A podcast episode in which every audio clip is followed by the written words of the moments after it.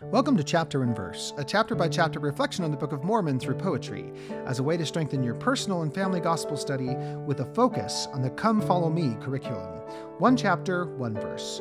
My name is Michael D. Young, and today we have a text based on 3 Nephi 5. The focus verses for this text are 3 Nephi 5, 23 through 26. Yea, and surely shall he again bring a remnant of the seed of Joseph to the knowledge of the Lord their God. And as surely as the Lord liveth, will he gather in from the four quarters of the earth all the remnant of the seed of Jacob, who are scattered abroad upon the face of the earth.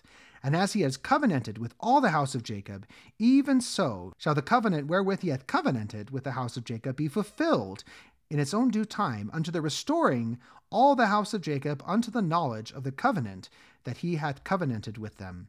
And they shall know their Redeemer, who is Jesus Christ, the Son of God and then shall they be gathered in from the four quarters of the earth unto their own lands, and whence they have been dispensed. Yea, as the Lord liveth, so shall it be.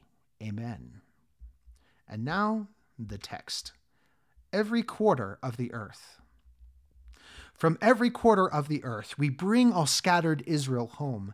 This is the work of greatest worth. For lost and wandering they roam. We bring them unto Zion's tent wherever we are swiftly sent.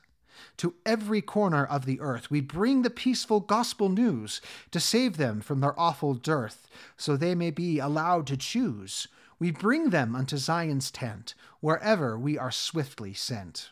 With every land upon the earth we sing as we are gathered in, and treasured for our boundless worth, and cleansed from every blight and sin. We bring them unto Zion's tent, wherever we are swiftly sent.